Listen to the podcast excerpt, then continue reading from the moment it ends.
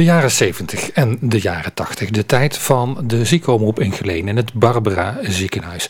We praten met Jan Joosten en Leendert Wijtman over de programma's en de techniek uit die tijd. Maar ook over wat er toen zowel nog meer te horen was op de radio.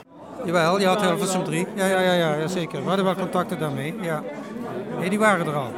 En daar werd natuurlijk ook wel uh, behoorlijk gekopieerd van, van Hilversum 3. Dezelfde stijl in de popprogramma's en... Uh, de sportprogramma hadden natuurlijk ook wel ideeën van de, van de professionele radio. Hè? Ja, maar, maar schakelen deden we ook.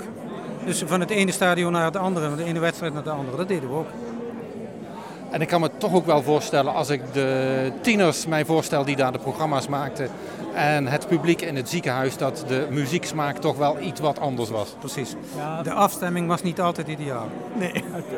We hadden ook een, eh, een klassiek, klassiek programma. Het was s'avonds. Maar ik herinner me uit mijn eigen OMC-tijd de Duitse slagers. Ja.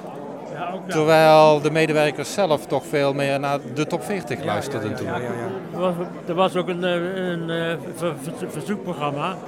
En dat was muziek die, ik, die mij helemaal niet aanstond. Ik wilde ook absoluut, absoluut, absoluut niet uh, daar naartoe. Ik wilde meer uh, wat, wat frissere muziek hebben.